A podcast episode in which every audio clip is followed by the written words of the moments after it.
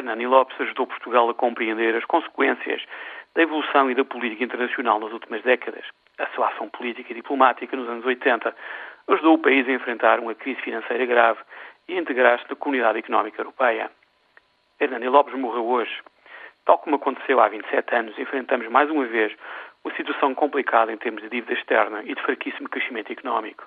Na hora da despedida, vale a pena relembrar três coisas sobre este homem que tanto deu ao país. A primeira foi a sua enorme dedicação à causa pública nacional.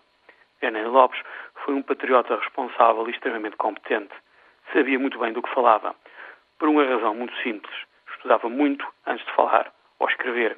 E, obviamente, nunca se deu muito bem com as ilusões. A segunda foi a sua capacidade para compreender o que é que as mudanças da economia política internacional significavam realmente para nós.